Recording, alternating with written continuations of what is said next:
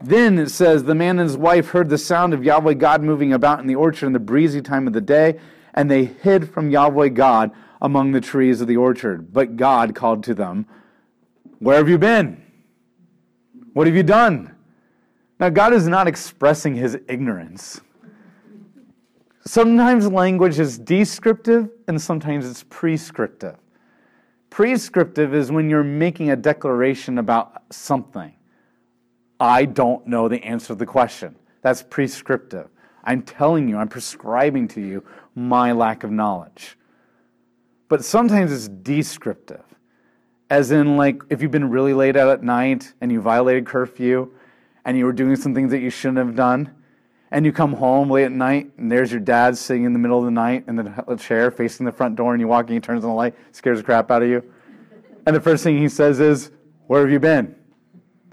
Now, lo and behold, you didn't know that some neighbor saw what you were doing and called him and told him everything, and he already knows. He's not proclaiming his ignorance to you. He's not prescribing, I don't know. He's it's descriptive. And what he's asking is, Do you love me enough to tell me the truth? I already know. Now, yes, if all I had was this verse, then I can't say that about God, that he doesn't really know. But in the context of the Bible, it is so obvious he knows. So therefore, this becomes descriptive. And what he's saying is relationship, relationship, relationship. Come to me. Do you respect me and love me enough to just tell me the truth? And of course, they don't, because now they're sinners. And love is not even in the picture anymore. And so he calls them. Where have you been? The man replied, I heard you moving about in the orchard, and I was afraid. Why would he be afraid? Because he's bought into a bad theology of who God is. So I hid, and Yahweh said, Who told you you were naked? Did you eat from the tree that I commanded you not to eat from? And the man said, Yes. He immediately blames, which is exactly what we do. That's not my fault. You don't understand the neighborhood I grew up in, or the family that I had, or the dad that I had, or the, the lack of education that I had. It's not my fault. But I love his. His is, he has incredible audacity here because he doesn't just blame the woman, he blames God. It's the woman that you put in the garden. If it hadn't been for you, my life would be okay. Which, once again, God is wrong and what he's done. So then he goes to, now notice that God is confronting them in reverse order serpent, Eve, Adam. Now they're getting confronted as Adam, Eve, and serpent. And so he goes to the woman. Of course, she blames the serpent. God doesn't even bother to question the serpent. Which maybe he knows he's not going to get the truth out of him because he already knows the serpent's corrupted. Now, once again, here's the other problem with this. We talked about this last week. It's not just that they were supposed to resist the serpent, that's just the small part of it. Remember, as the image of God called to expand and redeem the world, they weren't just meant to resist the serpent, they were meant to redeem the serpent. Or they were meant to drive the serpent out of the garden. What makes their sin so horrible is not that just first they say that what God wants and God's relationship is not important to me. But then they turn around and have such lack of love for the serpent to try to save him, and such lack of love for God's perfect garden to save it. And they bring chaos into everything else. Because nobody sins in a vacuum. Our decisions always ripple into everybody else's life. But we don't ever think about that in the moment. All we can think about is ourselves and what we want. And so in that moment, C.S. Lewis makes the great point sin is not a, always an intentional rebellion against God sometimes. Sometimes sin is just the absence of God, that you're so self focused that you're not thinking about Him or other people or yourself anymore. yourself is in what will it do to you. All you can think about is what you want sin becomes tunnel vision. Of course. The reason why is the reason why God went to Adam because he instructed Adam in the first place? Yes. And there is a sense that Adam does have headship. And I can't fully explain what that headship looks like pre fall because we weren't there. I can tell you what the headship looks like post fall because it's Ephesians 4 and Peter and all that kind of stuff. But there is some kind of a headship that is way better than how we abuse it as males in our culture today in the world. But yes, there is a headship there. And we know that's headship because remember, Adam is the one that gets blamed for the fall all throughout the Bible, even though he's not the one that did it first. And there's a sense of uh, that he's being held accountable for his passivity too during all of this. So, yes, good question. God comes to them, and now he brings the judgments. Now it gets very poetic here. And the poetic nature of the judgments puts the emphasis on the judgments. Because this is where we're going to begin to relate. For the first time ever, we can probably truly begin to relate. It's hard to relate to a garden where everything's good. It's hard to relate to a God that walks in the garden with you. It's hard to relate to being completely naked and vulnerable and not feeling any shame. But it's easy to relate to those temptations, the questionings. And now it's going to really be easy to relate to the relational brokenness. Now, remember, once again, the primary thing that has been violated is the relationship with God. So each one of these judgments has to do with relationships. And there's only three relationships that you'll ever have in your life, and that's with God, each other, and creation. And so the relationship with God is already broken, and He'll end all this with the ultimate broken relationship by kicking them out of the garden. But what He's going to focus on now is their broken relationship with each other and with creation. And that's where the judgments come. And don't think of these judgments as God saying, now I'm going to make this happen to you. What God judgments is more the idea this is what's going to naturally happen. Because judgment has the idea of God kind of withholding his protection and guidance. He says, Fine, do you want to do this? You want to kick me out of your life? I'm stepping back. Now, of course, we're told in the scriptures that whenever we turn back to him, he's always there. And despite our rebellion, he's still involved in our life called general revelation and grace. And, but there is a certain extent where he does back off because we want that. And so the first judgment he does, he says, Yahweh God, verse 14, said to the serpent, Because you have done this, cursed are you above all the wild beasts and all the living creatures of the field. On your belly you will crawl, and the dust you will eat, and the days of your life. Now, the only thing that gets cursed is the ground and the serpent. Adam and Eve don't get cursed, they get judged, but they don't get cursed. And curse, judgment has the idea of consequences. Wrath has the idea of being totally condemned. And curse has the idea of completely withdrawing God's protection and guidance from you. So the first consequence, serpent has done this, he will crawl. Now, notice again, he's called a wild beast again, re emphasizing that this is just an animal. He's going to crawl on his belly, he's going to eat the dirt. Does that mean that serpents originally had legs and now they don't? I have no idea. Okay? It might explain why some reptiles have legs and some reptiles don't have legs. It could be teleology, which is the big word for to explain why things are the way that they are. But it also could just be that it, the judgment is he's going to be close to the dirt, the dust, which is a symbol of not life. The dust is not life. The dust that grows plants is life. The tongue eating the dirt. We know serpents don't really eat dirt, but it looks like they're eating dirt. There, and there's actually poetic passages where man's mouths will be filled with dirt and dust. It's a form of saying judgment because from the dust you've come to the dust you will return. And so now we're going to begin to get the new language introduced of Sheol. Sheol is the Hebrew word for the grave, the earth. And now, where the earth was always seen as a source of blessing, now because of sin, the earth can also see, be seen as a place of death. And so, what it really means is the serpent is going to be forever connected to death, and his mouth is going to be filled with death. Now, is God judging Satan himself? No. He's judging and condemning the serpent. And the serpent became the representative of creation, and now creation is being condemned and judged. Then he says, And I will put hostility between you and the woman, and between your offspring and her offspring. Her offspring will attack your head, and he, you will attack her offspring's heel. Now, I really hate to burst your bubble here, but this is not the first gospel presentation. This has often been called a proto evangelion, which means the first gospel. It is not. This is not about Christ on the cross destroying the devil. Okay? And first of all, I want to say this the first time that that view ever came into existence was the early church fathers during the medieval period. And they allegorized everything. I mean, they were like, well, the clothes of, they actually would say this the clothes that God gave them, the Adam and Eve, is Christ, and He clothed them. And, and the, the staff that they carried was the Holy Spirit, and, and the horse that they rode on was grace and peace.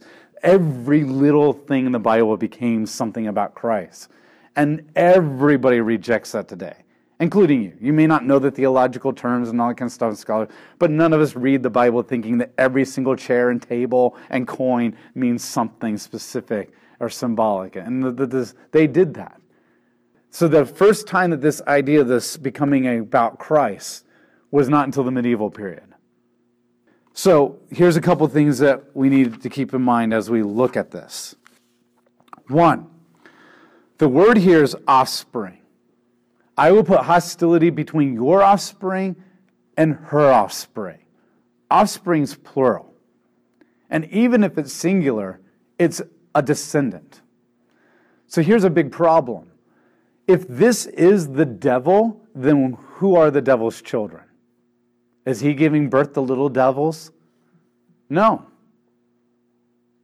And if this is Jesus, what about all the other offsprings before Jesus? Why did we narrow it down to just one offspring out of the millions and billions that came from Eve? So the fact that he says your offspring against her offspring, that's a collective plural, meaning all of your offspring are going to be constantly against the serpent's, all of its offsprings, and all of its offsprings are going to be constantly against all of your offsprings. That really makes it difficult when you try to make it Satan and Jesus. Uno, uno. Does that make sense? So the fact that he's talking about plurality here cannot be about Christ.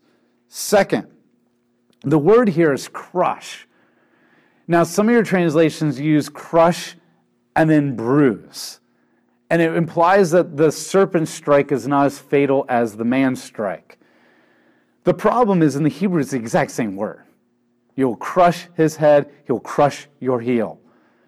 Now, I know you think, wow, but having a blow on your heel is not as bad as your head. Yeah, it is when it's a viper. In the middle of the wilderness, pre science and technology and medicine and penicillin and all that kind of stuff, when a serpent bites you, you die. And even today, if you go over to the Middle East and you're bitten, you die. Right? So, yes, it's, and it's pretty like within minutes, some of those serpents. And you have to realize that there are entire texts of the ancient world where people keep talking about how serpents are killing people and this, and they're trying to, they're constantly striking serpents and check your boots and the staff. One of the main reasons for staff was to take care of serpents. I mean, we're not used to that because we've asphalt everything. But the reality is, for most of the world and most of history, serpents are very deadly. And that word serpent is also used synonymously throughout the Bible to also include scorpions and other kind of venomous things. And if you go over to the Middle East, the black scorpion, oh my goodness, check your boots in the morning. So the reality is, this is a death blow to both of them. It just has more to do with it's easier for him to strike the heel. Serpents just don't fly up in the air like a bouncing Betty and grab you. Three, there's no sense of victory. There's no hint of a victory here. I don't know where we've gotten the idea that, like, there's a victory here. That this, some people say, oh, yeah, there is a constant conflict, and there are lots of offsprings, but Christ becomes the offspring that brings the final victory. Where do you get final victory? There's no hint. What you get the hint of is a constant conflict with no end, right? There's no hint of this coming to an end right here. No hint of it coming to an end. And so that presents a problem. Also, it is clear that this serpent is called an animal. It's clear that it's called an animal. The wild beast is going to be judged. it also makes it very clear that the human is going to strike first. If this is about Christ and Satan, who strikes first? Satan strikes Christ on the cross, and Christ strikes back in his resurrection. But here, the man is striking first, which doesn't fit the whole cross scenario. So there's a problem with that. The other thing is, this is judgment. What happens in the verse before that? Judgment. What happens in the verse after that? Judgment, judgment, judgment, judgment. How often in the Bible do you read God judging you, and in the middle of it, He tells you, I love you, and there's a hope, and then He goes back to judging you? Everywhere in the Bible, God judges, then He brings hope. He doesn't mix hope within the judgment. That's called miscommunication and really messing your kids up if you do that. Okay, judgment, then hope. There's no sense of this is about hope. What you have is brokenness, brokenness, brokenness, brokenness. So it doesn't fit the context. And the other thing is that the only place that we ever get here's the other thing if this is about Christ, why does nobody in the Second Testament grab this? Why does nobody quote this passage and say, Jesus? Nobody does. Now you're saying, well, Romans 16 20. Yeah, but pay attention. Paul is actually greeting them and saying, Goodbye, I love you. So there's no theology. He's not developing theology. He's just saying, Say hi to this guy, hi to this guy, I love you, may Christ's peace be with you. And all by the way, Christ will crush the serpent or Satan under your foot. If this is about Christ, then why isn't he mixing it in the heart of Romans with all the theology? And why does he say Satan and not the serpent? And why does he say crush it under your foot and not Satan or Jesus' foot? Because we know we can't crush the serpent without Jesus doing it first. But he doesn't mention that. So there's nothing in the Second Testament even hints towards the gospel. Now, is it true that Christ continued this conflict and brought a more devastating blow than any human ever has to Satan? Yes. But is that what this is talking about? No. And remember, who's the original audience? Adam and Eve. And are they listening to this thinking, Yay, Jesus? No. Remember, God communicates to you, not to people thousands of years in the future. He doesn't come to you and condemn you for your sins, and you're like, that doesn't make sense. Don't worry it. In 4000 BC, your children will get it. That's not effective. And then who's the secondary audience? The people who just came out of Egypt. And are they thinking Jesus? No. So we need to be careful about reading the first, second testament back in the first. Now, I'm not changing your theology about Jesus being the ultimate defeater of Satan on the cross. All I'm saying is great theological principle, wrong passage. Does that make sense? And you might think, well, what's the big deal? Because it's still true. Yeah. But if you can't handle this correctly, then you're going to start handling other passages incorrectly, and then we start making things up that may not be theologically accurate. Does that make sense? We have to ask the question what does the text say?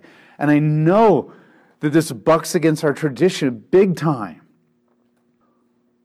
But tradition can be very good, but tradition can be very bad. And if you want to see examples of bad tradition ruining your relationship with God, go to the Gospels. Because that's what God was bucking the entire time. Good intentions, somewhat decent theology, wrong passages that eventually led to really bad theology. And so this is judgment. The idea is this your relationship with creation is now broken. You're going to kill animals. You're going to rape the woods and the trees and pollute your grounds. You're going to cut off the horns of animals and let them die just to make money. And they're going to attack you back. And you're going to asphalt their neighborhoods off. You're going to be in constant conflict with nature. And you're going to attack it first. And it's going to attack back welcome to your relationship with creation. That's the point.